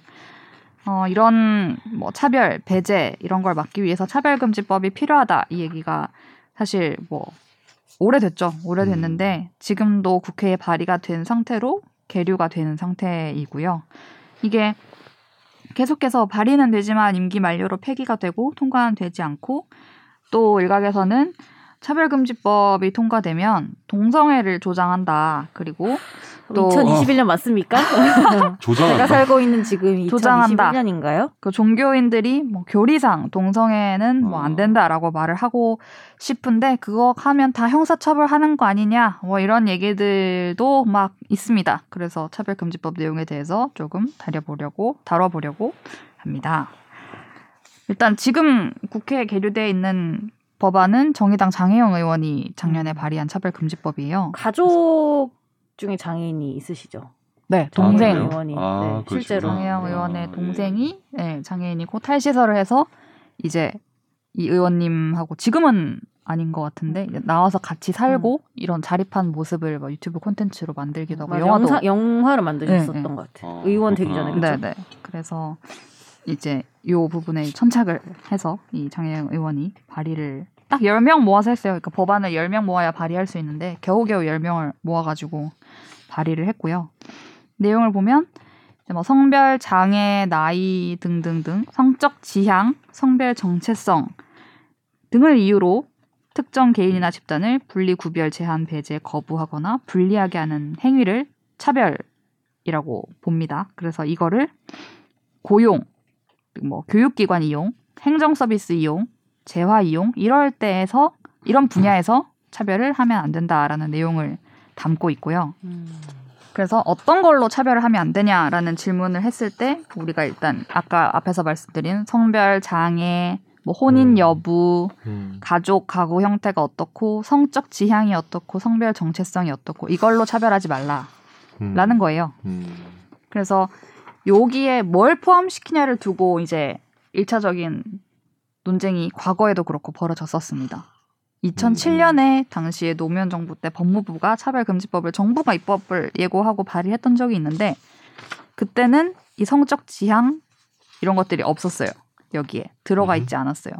성별, 연령, 인종 그렇죠. 일반적으로 네네. 들어가는 문구들이 다 들어가 있었고 성적 지향은 없었죠. 성적 그죠? 지향이 없었고 성별 정체성도 없었죠. 네. 그리고 좀 제가 일일이 제일 네네. 제일 차이 큰 차이가 그거였고 음. 일일이 비교를 지금 해보면 고용 형태 뭐 이런. 것도 없었네요. 네. 네. 그래서 이거를 넣느냐 마느냐를 가지고 또 뭐 종교계를 음. 중심으로 참 말들이 많고 음. 이걸 뺐을 때의 어떤 음. 효과 음. 그러면 이건 차별해도 된다는 거냐? 이렇게 된다는 주장들을 하는 거죠 이제 음. 여기에 들어 차별 금지법을 만들어졌는데 네. 차별 금지 대상에서 성적 지향을 빼 그러면 네. 성적 지향으로는 차별해도 돼? 이- 이렇게 된다는 우려를 음. 표하시는 분들이 있습니다. 음. 일단은 그래서 지금 그러니까 보니까 이런 것 같아요. 그 금지 대상 차별의 범위가 합리적인 이유 없이, 그러니까 이게 늘 단서는 있는 거예요. 어떤 음, 거든 음. 성별이든 뭐 언어든 나이든 합리적인 이유가 있으면 차별할 수 있죠. 왜냐하면 이제 고용주 입장에서 내가 이 두 사람이 있는데 이제 이 사람은 뭐 나이가 많고 나이가 적어. 근데 제가 나이가 많다는 이유로 이제 이 사람을 안 뽑는 게 아닌데 음. 이 사람이 그냥 일을 잘하는 거야 더. 그렇죠, 그죠? 그럴 수 그렇죠. 있죠. 그러면 이제 합리적 이유가 있는 거죠. 이제 그렇죠. 그래서 외국어 업무 네, 번역 업무를 시켜야 되는데 네, 이 사람은 통번역 대학을 나오고 그쵸. 자격증이 있어. 있어. 근데 이 사람은 아무것도 없고 없어. 영어를 못해. 네. 그러면 이 사람을 뽑아야죠. 그건 그쵸, 차별이라기보다 있는 업무상의. 이유라는 건데, 네네. 근데 이제 합리적 이유라는 것도 어제 모든 게 단서 붙는데 네. 이제 기본적으로 성별 장애 나이 이렇게 엄청 많이 열거가 돼 있지만 결국은 나지, 마지막에 이렇게 법률가들이 제일 좋아하는 게 등이거든요. 뭐뭐뭐 등. 등. 음. 그래서 이거를 이하 성별 등이라 한다. 그래서 어떻게 보면 이 차별금지법에 나와 있는 이제 이 성적 지향이라는 게 그 성별 장애 나이 여기서 중간에 성적 지향, 성별 정체성 이렇게 딱 들어가 있지만 사실 이 등 안에도 포함될 수 있어요. 충분히. 그러니까 음. 그 전에 있던 그러니까 뭐 이게 문장을 해석하다 보면 왜냐하면 한국 사회에서 그러니까 아니면 전 세계적으로도 그렇고 성적 지향성이나 뭐 어떤 그 성별 정체성은 주요한 차별의 포인트였잖아요. 그렇죠. 그렇기 때문에 그것이 명시적으로 문구가 안 들어간다고 하더라도 그걸 이유로 차별을 하면 안 된다라는 것을 이제 뭐 유추를 할 수 있는데 이제 중요한 거는 그 문구가 들어가 안 들어가 어떤 상징성이 좀 중요한 게 아니었을까. 음. 계속 어떤 논쟁이 있었던 네. 거는 종교계에서는 뭐 이렇게 해석을 통해서 그거를 배제하려고 하는 어떤 의도가 있었겠죠. 아예 안 들어가 있으면. 근데 이제 음. 들어가 있으면 그걸 어떻게? 해석을 통해서 네, 못 네. 하니까 음. 그런 게 좀 법률가적인 관점에서 봤을 땐 그런 것 같아요. 네. 그 어떤 다양성에 대한 논의나 다양한 사람들을 우리 구성원으로 포함하는 그런 거가 차이가 있죠. 분명히 아직 우리나라하고 뭐 미국이나 이런 음. 곳하고는. 음, 음. 그래서 아까 말씀드린 것처럼 이제 차별로 보지 않는 거, 그러니까 음. 특정 직무나 뭐 이런 거에서는 그렇지 않다라고 규정을 해놔요. 이 법에서도 이제 뭐 아까 말씀드린 통역이나 뭐 어떤 업무상으로 그런 요건을 적용 안 하면은 그 일을 못 할 때, 뭐 이럴 때는 이제 가능하다라고 해놓고 있는데 이거는 제가 뭐 작년에 이제 취재를 할 때 민주당에서도 이 법안을 발의하려고 준비를 하시는 분이 있는데 이상민 음. 의원이라고 거기에 그 의원은 한 줄을 더 넣었어요. 음. 사회 상규에 반하지 않는 특정한 종교를 신봉하는 사람들의 집회 음. 그리고 음. 그런 종교의 본질적인 내용과 직접적으로 관련된 행위는 차별 아니다. 라고 굳이 한 줄 더 넣었어요. 그러니까 음. 이거는 이제 이걸 안 해도 뭐 음. 종교 행사에서 말하고 이런 거는 음. 뭐 차별로 보지 않지만 음. 거기서 워낙 반발을 하고 하니까 이 설명을 굳이 넣었다라고 음. 이제 설명을 하더라고요. 음. 음. 근데 왜냐면 이 아까 제가 말씀드렸듯이 고용, 뭐 교육기관 이용, 행정 서비스 이용 이런 데서 하지 말라 차별을이라고 음. 했기 때문에 그냥 교회에서 음. 뭐 아, 본인의 생각에 따라서 말을 해도 어. 이, 이 금지 대상에 들어가지 않아요 일단. 그러니까 교회에서 뭐, 아, 어떻게 뭐, 한, 뭐, 이렇게, 어떻게 사람이 막 그렇게, 요 동성애를 자유, 뭐, 이런 식으로. 뭐 우리 표현한다고 교리상 하더라도 네, 교리상 이거는 아닙니다 어, 어, 이렇게 어. 말을 해도 그거는 이제 교리의 네, 문제일 수도 뭐 동의하지 교리 해석의 네. 문제일 수도 있죠. 정확히는 교리 해석일 수도 있는데, 네, 네. 저는 아직, 그렇죠. 전 크리스천이 음. 아니라 잘 모르지만. 네. 어. 제가 되게 충격을 받았던 어떤 대화가 있는데 차별이라는 게 무엇인지에 대해서 모르는 사람들이 뭐 나 저도 모를 수 있죠. 어떤 음. 부분에 대해서는 되게 어 좀 rough하게만 알고 있는 걸 수도 있는데 어떤 대화를 한 적이 있냐면 누구랑 뭐 자기는 존중한다. 자기는 동성애를 존중한다. 존중한다. 음. 어. 그 존, 존중을 썼잖아요. 나는 어, 어. 존중하는 사람이 어, 자기가 어, 어. 얘기했잖아요. 네. 근데 내 눈앞에는 안 보였으면 좋겠다. 그건 존중이 아니지. 그게, 이거는 바로, 그게 어. 바로 동성애에 대한 많은 사람들이 가지고 근데 있는 그게 그 정치적 그게 그러니까 존중이. 그러니까 예. 그게 존중이 아닌데 존중이라고 생각하는 사람이 너무 많아요 정말로 음. 아. 그리고 그래서 제가 궁금한 거예요 어. 이 사람은 스스로를 되게 존중심 있는 사람이 생각할 거 아니에요. 그러니까 그게 바로 자기 자신을 생각하는 그. 그 정말 네. 이상하잖아요. 내가 음. 봤을 때는 음. 그래서 더 물어봤죠. 근데 어. 당신이 말하는 존중이라는 게 과연 존중이 맞냐? 음. 음, 음. 그렇게 따지면 이상 이성애자들이 그러니까 당신이 그걸 존중하는 사람이라면은 이성애자들이 길에서 손잡고 다니지도 못하게 해야 된다. 그렇잖아요. 그치, 눈에 이성애자 안 보여야지. 티를 어. 내면 안 음. 그건 안 되잖아요. 내 눈에 보이, 똑같이. 보면 안 되니까. 어. 그러니까 근데 너는 그거에 대해서는 그런 생각을 하지 않으면서 어. 왜 동성애자에 대해서는 어. 그렇게 생각하냐? 음. 그것은 존중이 아니다라고 얘기하면서 만약에 네가 자식을 낳았는데 미혼이셨는데 어. 자식을 낳았는데 그분 남성이었고 음흠. 아들을 낳았는데 아들이 그 자신이 게이라고 커밍아웃을 한다. 그래서 한다. 그러면은 어. 어떻게 할 거냐? 응. 했더니 뭐 뭐라더라? 자기가? 상상의 영역이긴 하네. 아직 미혼이었으니까 어. 그분. 그러니까 상상을 해보는 거죠. 어, 왜냐하면 어. 전 충분히 일어날 수 있는 그렇죠, 일이라 일어날 수 있어. 충분히 어. 일어날 수 있는데. 일어나고 있는 일이고. 어. 네. 네. 근데 그랬더니 아 그러면은 연을 끊을 것 같다는 거예요. 아, 하, 근데 그게 근데 그게 존중인가요? 그러니까 배제, 완전 배제 아니야? 이게 존 이게 뭐냐면 우리 법률가들이 쓰는 게 이게 최협의, 협의, 광의, 최광의 아. 이런 식으로 단어를 가지고 이게 폭행도 이제 최협의의 폭행 뭐 이런 식으로 되게 광, 네, 이렇게 네. 다, 그러니까 하나의 단어를 가지고 그 사람이 쓰는 존중은 굉장히 이제 너무나 넓은 개념의 존중인 거야. 근데 그, 그러니까 사실 내가 어떻게 보면 다른 사람이 봤을 때 그건 존중 아니야. 그러니까 존중이 아닌 어, 거죠 어. 사실상 저 제가 느끼기에는 그래서 아 이런 인식을 가진 사람들이 스스로는 되게 합리적이고 존중 의식이 있는 시민이라고 생각하겠구나라는 생각이 어. 들더라고 요. 왜냐 면 그분이 그랬거든요. 그러니까 그분이 어, 되게 어 뭔지 알것어 같아. 되게 네. 뭐 사회적으로 어, 봤을 맞아. 때 문제가 있는 사람도 아니고요. 그렇죠. 정말 보통의 어, 그냥 뭐 시민. 오히려 음. 똑똑한 양식 사람이고 있고 뭐 음. 이런. 어, 근데 스스로를 되게 합리적이고 어, 존중 의식이 있는 시- 사람이라 생각하니까 어, 사실은 그것에서부터 바뀌어야지 이 어. 법에 대한 저는 사람들의 인지도 바뀔 것 같아요. 음. 어. 그러니까 내가 차별을 하면서도 한다는 거를 모르는 모르는 거 니까 음. 그게 이게 이게 스펙트럼이 되게 다양할 것 같다는 생- 생각이 드는데 이게 뭐냐면 자기 그는 자기의 취향의 문제다. 아니, 왜, 나, 왜 나의 취향에 대해서 오히려 정치적으로 공격을 하는가라는 음. 반박을 충분히 할 수 있을 것 같아. 그 사람 입장에서는. 왜냐면 근데- 나는 근데 남- 싫은 걸 어떡하라고. 이렇게 하는 거지. 근데 이거죠, 그러니까 어, 어. 그 동성애자가 내 눈앞에 보여 보였으면 어. 안 보였으면 하는 문제와 어. 네가 동성애자 사기라고 하는 게 아니잖아요. 그렇지. 그- 그건 그래서 아니지. 어. 그러니까 그거 취향이잖아요. 그러니까 어, 취향의 그치. 문제는 어, 저는 그치. 동성애자가 어. 너를 만지겠다는 것도 아니 너랑 사귀겠다는 것도 얘기죠. 아니 나한테 어. 해가 되지 않, 어. 않지 않아요? 자신의 인생을 사는 건데 눈앞에 보이지 말라 하는 거는 아니죠 그거는 음. 난 그런 거랑 똑같다고 음. 생각해요. 나는 빨간 티셔츠를 너무 좋아해. 음. 근데 왜 노란 옷을 너무 좋아해. 음. 나내 취향은 빨간색이야. 노란색 좋아해. 근데 음. 나 노란색 너무 싫어. 음. 노란색 입는 사람 이해가 안 되고. 음. 그럴 수 노란색 있지. 입지 마.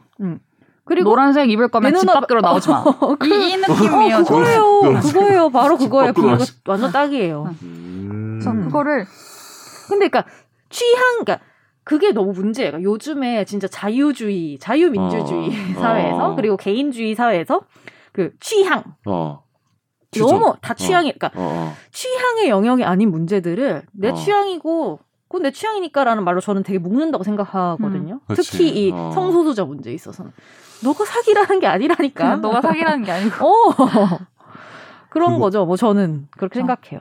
그 저도 그렇게 지금은 작고 하신 그 클린트 이스트 우드. 그 그러니까 그 감독이 그 그란 아, 그 뭐죠 그 그러니까 유색인종 이웃을 도와주기 위해서 자기가 이거 엄청난 인종차별주의자인데 음, 그란 토리노인가 하여튼 그 되게 유명한 영화 있어요. 음, 음. 그러니까 유색인종 어? 아니 아니 아니 현대극인데 어. 뭐 월남전에 참전하고 참전하고 엄청나게 뭐 약간 인종차별주의 그러니까 음. 미국의 어떤 총든 보수의 상징 같은 사람인데 그 사람이 오히려 그 인종차별을 받는 이웃집 그 청년인가 소년인가 뭐 잘 기억이 안 나는데 음, 이렇게 뭐 하여튼 그런 게 있어요. 음, 음. 그래서 저는 그거를 근데 원래 약간 클린트 이스트 감독 영화를 되게 좋아하긴 하지만 좋아하긴 하지만 그 영화를 보면 느낀 거는 어떻게 보면은 그 사람은 되게 싫어하는 거지. 되게 자기는 막 아, 유색인종이 왜 우리 아메리카에 와가지고 어, 백인의 나라에서 어떤 뭐 그런 뉘앙스로 사는 사람인데 실제로 삶의 모습에서는 오히려 더 존중을 했던 거야. 자기는 아, 나는 어떻게 싫지만. 어, 내 나는, 나는 되게. 싫었는데 실제로는 그 사람은 이- 오히려 그게 아니라 이게 뭐 유색인종은 싫지만 내 눈앞에서 누군가가 그걸로 인해서 차별받고 음. 핍박을 받는 거는 이제 견딜 수가 없는 거지. 음. 그러니까 음. 그런 식으로 어, 그런 애티튜드를 가진 사람도 좀 충분히 있다고 생각하거든요. 근데 어떻게 보면 지금 김선재 아나운서가 얘기한 거는 오히려 그 반대편에 반대편에 있는 사람이 있어요. 반대적인 어. 사람이 약간 그런 그래서 맞아. 되게 이 부분이 굉장히 많은 그 카테고리가 있을 것 같아요. 이 근데. 그래서 저는 어. 그래서 여튼 소수자들이 더 우리 눈앞에 띄어야 된다고 생각해. 예를 들면은 딱 그 포인트인 게 음, 내가 실제로는 예를 들면 성소수자에 대해서 음, 그런 인, 뭐 인식이 전혀 없어. 뭐 공부도 안 했고 아무 어. 인식 전혀 없어. 머리로는. 응. 근데 내 주변에 눈에 띄는 성소수자들이 많아질수록 그게 성소수자로 다가오지가 않고 개인으로 다가온단 말이에요. 음. 그러면은 인간이란 존재는 아까 말했듯이 내 이웃이 되면은 그게 뭐 흑인이건 성소수자건 장애인이건 인간적인 관계를 맺기 시작하면은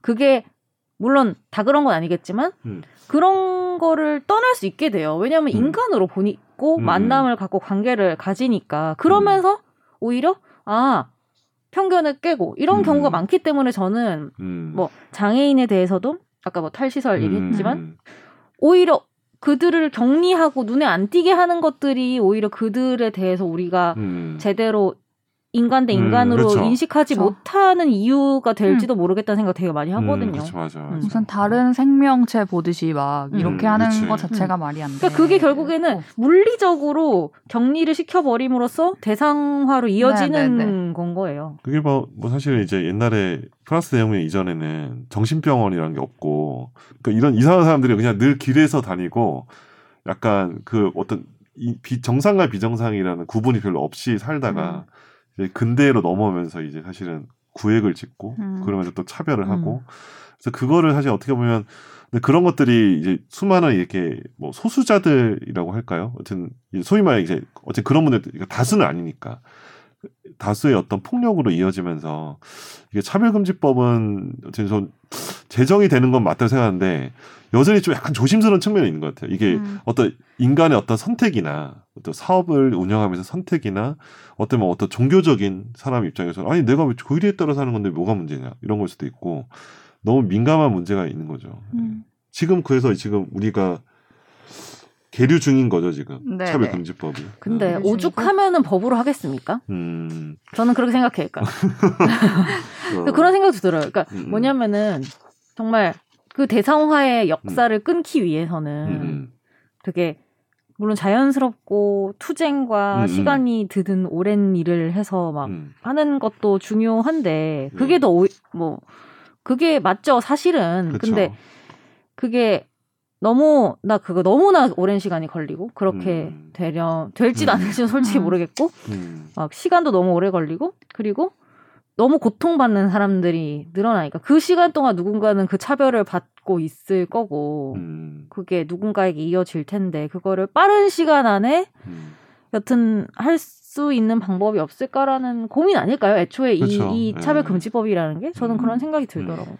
그리고 이게 뭔가 그런 차별을 했을 때 그런 말을 하거나 어떤 사업주나가 바로 뭐 처벌받고 감옥 가고 뭐 잡혀가는 거 아니냐고 막 그렇게 걱정하시는 분들이 또 있던데 그거는 아니고 이 법이 음, 토- 음, 음. 그대로 통과된다고 해도 음. 차별을 받았다고 주장하는 사람이 어. 뭐 진정을 하거나 뭐 어. 회사에 뭐저 사람이 나를 이런 이유로 이렇게 했어요라고. 했을 때에 그 이유로 불이익 조치를 했을 때 예를 들어서 어. 뭐 차별했다고 불만을 제기한 사람을 잘라버리거나 뭐 음. 이런 식을 하거나. 했을 때에 음. 이제 그 사람한테만 형사처벌 그것도 이제 음. 보면 1년 이하의 징역, 천만 원 이하의 벌금, 벌금. 이렇게 돼 있거든요. 음. 그래서 뭐 차별을 했다고 그 사람이 감옥 가고 뭐 무슨 음. 발언을 했다고 음. 감옥 가고 이런 게 아니라는 점은 음. 네. 다만 이제 손해배상 조항은 있습니다. 그럼 음, 그런 차별 그쵸. 행위를 했다고 하는 사람에게 음. 손해배상의 어떤 책임을 지우게 하는 건 있는데 막 그래서 저는 젠더 이슈 가는 게 아니라는 어, 점. 음. 제, 이거 좀 다른 얘기일 수도 있는데 젠더 이슈를 음. 겪으면서 아 이게 잘못된 행위고 처벌받을 그러니까 저도 사실은 음. 뭐정 변호사님이 항상 왜 모든 걸 법으로 만드는 것에 대해서는 반대한다고 음, 하시잖아요. 그치. 근데 맞아. 저는 그럼에도 불구하고 어떤 법이 이렇게 존재함으로써 좀 의미가 있다고 느낀 거는 젠더 이슈를 다룰 때라고 생각하는데 우리가 음. 사실 몇 년 전을 생각했을 때 음. 사내에서도 아무런 처벌이 이루어지지 않고 음. 밖에서도 아무런 법적으로 음. 처벌이 이루어지지 음. 않고 사람들 역시 그게 그런 행동을 했을 때뭐 음. 욕을 하지 않고 그렇지. 이런 때일 때는 정말 그런 짓을 하는 사람들이 활개를 쳤단 말이에요. 그렇죠. 근데 최소한 지금은 그게 음. 사람들이 욕할 수도 있고 음. 법적으로 처벌받을 수 있고 사내에서도 처벌받을 수 있다고 생각을 하기, 하니까 음. 그러니까 바뀌는 거죠. 웃긴 엄청 거- 조심하고 웃긴 어, 거는 그러니까. 안 하거나 어. 한다고 해도 부끄러워 인지를 하는 거죠. 그러니까 어. 부끄러워함이 있고 음. 있는지 모르겠 부끄러운 척이라도 하고 뭔가 한 다음에 어 이거 어. 잘못된 건가? 어, 그런 척이라도 어, 하고 그렇죠, 뭐 그렇죠. 이거 내가 잘못한 네. 거니? 뭐. 여튼간에 어떤 나를 돌아보는 필터링의 수단이 되더라고요 음, 젠더 이슈에서는 그러니까. 확실히 요 근데- 법도 그러면 음. 은 제정이 돼서 자기를 만약에 돌아보는 그죠. 예. 그러니까 사실 간단해요 법이 어. 있든 없든 차별 안 하면 되거든요 근데 솔직히 사람이 말해서. 사실은 근데 법이 없으면 어. 또안 되는 측면도 있죠. 그러니까 그게 저도 모르겠어요 솔직히 어. 말해서 내가 어. 모르겠어 내가 법 법학자도 아니고 어. 역사를 공부해온 사람도 아니고 법철학까지도 가는 부분이긴 어. 한데. 어. 근데 모르겠는데 그건 사실은 심플한 문제예요. 차별을 안 하면요 법이 있든 없든 상관없어요. 없지. 근데 사실 그러면은 어.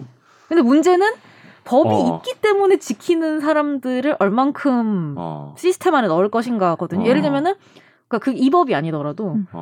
어. 법 없이도 사는 사람도 있어요. 그렇죠. 다 같은 그렇죠. 사람 네. 있죠. 근데 법이 있어야 사는 사람들도 있거든요. 아 나는 법이 없으면 안 되는구나. 음. 그럼 먹고 법이 있어야 살기 먹고 살기. 법이 어. 있어야 먹고 사는 사람이고. 그러니까 법 없이도 나쁜 짓 안 하는 사람이 예, 있는데 법이 있어서 나쁜 짓 안 하는 사람들 이 몇 명일까가 되게 중요한 것 같아요. 음, 어떤 그쵸. 새로운 법을 만들 때는 그렇지, 제가 그렇지. 봤을 때는 예, 예.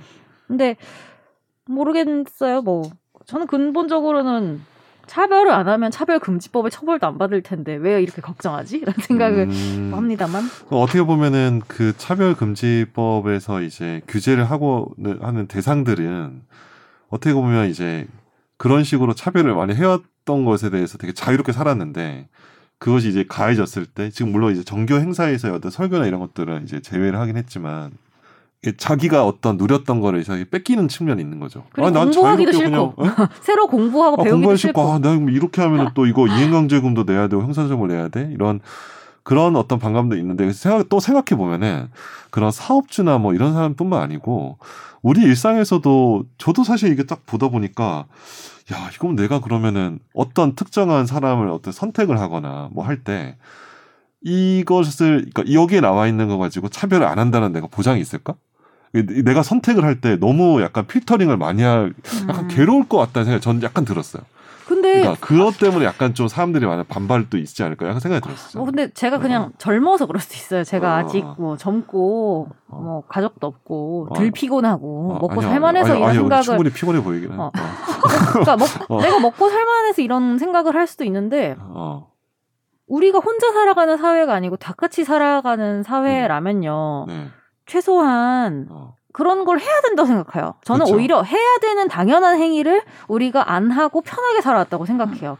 이제는 해야 된다고 저는 뭐 생각하고, 그러니까, 필터링을 지나치게, 그러니까 또 이러잖아 요즘에 막 어우 막 PC 막 이러면서 어. 막 선비 사회 막 이러면서. 아, 근데 뭐 말을 중요한 못 하겠네 뭐 이러면서 뭐 어, 거. 중요한 건 네. 이거예요. 우리는 선비 사회에 가까워진 적도 없어요. 어, 가온 적도 없는데 무슨 선비냐? 선비에 어. 가까워진 적도 없는데 지나치게 선비인 걸 걱정하고 있는 어. 거예요. 왜냐하면은 넌 선비가 된 적도 없어. 뭐 이런 그러니까 거. 어. 너 그거 지나치게 선비 아니야. 그거는 음. 당연히 사회 시민으로서 해야 되는 건데 그게 되게 선비라고 생각하는 어. 그런 음. 게 있는 것 같다라는 생각이 들고 저는 음. 그리고 역으로 이거 아까도 얘기했지만 내 자식이 그러면은 소수자가 됐을 때 음. 그리고 이거요 그 제가 무슨 영화를 봤는데 뭐 크립 캠프라고 넷플릭스에 영화를 몰라. 봤는데 어, 못 신작을 봤다. 봤는데 어, 봐야겠다. 후천적으로 장애인이 될 수도 있어요, 여러분. 왜 그쵸. 생각을 못 하세요, 정말로? 그렇죠. 나는 그게 되게 신기해요. 어. 내가 어느 날 교통사고를 출근길에 가다가 당해서 장애인이 될 수도 있는데 왜 이게 장애인들을 위한 법이고 뭐 성소수자들을 위한 법이라고 생각하시는지가 되게 의문인 거예요. 내 가족이 어느 순간 내가 내년에 낳은, 낳은 아기가 성소수자가 될 수 있고 그렇죠. 내가 될 수 있는데 그러니까 이게 남을 위한 거라고 생각하는 것부터 바꿔야 되지 않을까요? 저는 이게 다. 남 얘기가 아니고 제가 만약에 결혼해서 임신했다? 임신보다? 임신부터 소수자가 되는 거고 그러니까 그냥 이게 일상적으로 어떤 환경에 따라서 자신의 상황에 따라서 적용이 될 수 있는 상황일 음. 수 있고 그리고 저는 이게 좀 아쉬웠던 거는 뭐 좀은 아니지만 네 많이 아쉬웠던 거는 이게 올해 처음 나온 얘기 작년에 처음 나온 얘기가 아닌데 그게 저도 막 답답해요. 발의되면 음. 발의됐다고 막 뉴스 나와요. 근데 그 뒤에 전혀 그럼 여기에 이 여기서 만약에 막 치열하게 논의를 해 여기서 신체 조건 아니면 뭐 음. 학력은 빼자 어. 뭐 이런 논의를 막 해서 뭐 이런 그럼 어떻게 하면 좋을까에 대한 논의 뭐 고용 재화 이용 뭐 이런 데만 적용하자 근데 고용은 좀 애매하니까 빼자 그럼 뭐 음. 채용 때만 빼자라든지 뭐 이런 식의 논의도 하나도 없는 거예요 지금 그냥 어. 발의만 됐고 끝 임기 국회 임기 말일 안 됩니다. 뭐 아, 안 돼. 어, 이번에 그런 이번에 게 얘기는 안 좀, 됩니다. 어, 뭐 이렇게. 네. 어. 근데 요거 아쉬워요. 진짜 통과되기 쉽지 않을 거예요. 음. 제가 이제 법률가에서 봤을 때는 요 법이 딱 만들어졌을 때 그 적용되는 어떤 판례를 형성하는 과정이 분명 필요할 네, 네. 거예요. 근데 이 근데 제가 우리 법원을 우리나라 대법원을 뭐 법원에 약간 그 제가 너무 약간 아래로 보는 거 아니고 실제로 이 판사들이 굉장히 혼란을 많이 겪고 이 합리적 이유라는 게 무엇이가 되, 무엇이 될 수 있고 그래서 뭐 미국 대법원 판결이나 막 이런 거 막 많이 가져오고 논의가 나오겠지만 아직까지 한국 사회에서 이제 법조계에서의 감수성은 제가 느꼈을 때는 차별금지법에 대해서 되게 약간 되게 주도적으로 생각하고 이런 분들이 저는 제 주변에 변호사나 뭐 법원에 계신 분이 이렇게 많이 못 음. 봤어요. 그러니까 여전히 아직도 이 법안에 대한 어떤 그 사회의 어떤 공감대 이런 것들이 많이 막 그, 이, 물론 이 법률, 이게 나오면은 법률가들이 집행을 할 거 아니에요. 적용을 하고. 그렇죠. 어, 법률가들이 이거를 정말 많이 고민한 사람이 있을까? 저는 많이 없는. 근데 고민해야죠. 고민을 근데 할 어. 측면이 왜냐면 또 어떻게 보면 법률가들이 고민 안 한다고 해서 법을 안 만들면 안 돼요. 만들고 나서 법률가들이 또 고민을 하게 그래, 던져놔줘요. 그, 렇게 따지면은 뭐 인터넷이 나- 처음 나왔을 그렇지. 때 아, 그런 아, 거야. 그런 거 핸드폰 처음 어, 나왔을 아무도 때 그런 몰라. 거는 어. 뭐 판사들 아무도 모르지. 어, 뭐. 법률가들이 오. 진짜 제가 대놓- 정말 자신있게 말할 수 있지만 모든 사회에서의 가장 뭐 이런 거 이제 뭐 아 내가 주식할 때 되면 이제 주식은 끝물이다 뭐 이런 아, 거뭐 제가 농담으로. 하는 어. 얘기인데 법률가들이 어떤 사회적 이슈에서 가장 늦어요 진짜로 가장 보수적이고 그래서 법률가들의 관점 뭐 제가 약간 뭐 말씀인 걸 약간 정정할 수 있는데 중요한 건 이제 법- 어쨌든 법 적용을 해야 되는 법률가들조차도 이 논의들이 많이 아직 안 되고 있는 게 음. 좀 안타까운 거죠 실제로 근데 또 저는 그 희망이 있다고 보는 게 법률가들이 대한민국에서 최고 공부 잘하는 사람들 아니겠습니까? 아유, 공부하면 아, 요새는 아닙니다. 하면 된다. 요새는 아니야. 어, 요새는 아닙니다. 예. 공부하면 이분들은 다 할 수 있다. 아, 공부하기 싫어. 나 이제 더 이상 공부하기 싫어. 이제 흰머리 넘어요. 공부하면 네. 다 된다라고 네, 저는 공부. 희망을 걸어 봅니다. 알겠습니다. 네. 저희, 어쨌든 저희 법원을 믿습니다. 법원과 검찰 다 믿습니다. 네, 과거- 사랑합니다. 네. 존경하고 사랑합니다. 네, 네. 과거와는 또 달리 아까 뭐 새로 핸드폰이 새로 나올 때뭐 네. 이런 때처럼 분명히 이런 목소리가 예전보다는 더 많이 나오고 있고 이런 분들이 맞아요. 있다는 걸 우리가 다 알고 있고 아니. 그리고 음. 솔직히 말해서 시민들의 의식은 많이 음. 높아졌다니까요. 그러니까 그것도 생각보다 높아진 측면이 있죠. 어, 그 법률가들이 시민- 생각하는 것보다는. 어. 시민들은 예를 들면은 저만 해도 이미 성소수자 친구들 있고 똑같은. 인간이고 어, 걔나 어. 나나 어. 막 맨날 막 술 먹고 놀고 그쵸, 그쵸. 똑같아요. 맞아요, 맞아요, 맞아요. 놀아보세요 한번 제가 어. 추천합니다. 어, 그러니까 맞아, 맞아. 정말 자기가 그 어떤 차별에 대한 그거를 깨고 싶으면요. 그런 친구를 만들어서 놀아보세요. 그러면은 아주 하루 만에 깨집니다. 그래서 좀 활발한 논의가 돼서 진전 이런 결과도 있으면 좋겠다 생각을 해봅니다. 예. 진검다리가 한번 나와야 될 것 같은데 아, 지금 확실히 아쉽고요. 오늘 정 변호사님의 어떤 네. 빈자리가 네. 세- 예상보다는 조금 더 있네요. 네. 그래서 좀 네. 이제 뭐 빨리 KO하셔서 푹 쉬시고 푹 다음 쉬시고. 방송에서 함께 할 수. 있도록 네. 네. 좀 쉬셔야 됩니다. 왜냐하면 그분이 지금 이미 중년으로 작년까지 가고 있지 않습니까? 어쨌든 지금 어쨌든 음. 상당한 나이가 되시고 계시기 때문에 상당한 노년은 아니에요. 확실히. 노년은 아니죠. 어. 노년은 아니지만 한국 사회에서 보통 작년이라고 부르는 예, 아니 그 나- 100세 시대여서 청년이에요. 아 그러면 청년이죠. 네, 아, 100세까지 가면 우리 모두 네. 청년 네. 그래서 네. 우리 모두 청년입니다. 그래서 KU를 기원하며 네. 모두들 네. 정 변호사님 포함 모두들 푹 쉬시고 또 네. 다음 주에 즐겁게 뵙겠습니다. 예, 네. 감사합니다. 안녕히 계세요. 나도 법률 전문가 세상만 사법으로 재밌게 풀어내는 여기는 최종 의견 최종 의견 최종 의견 최종 의견으로 오세요. 고품격 법률 팟캐스트. 여기는 최종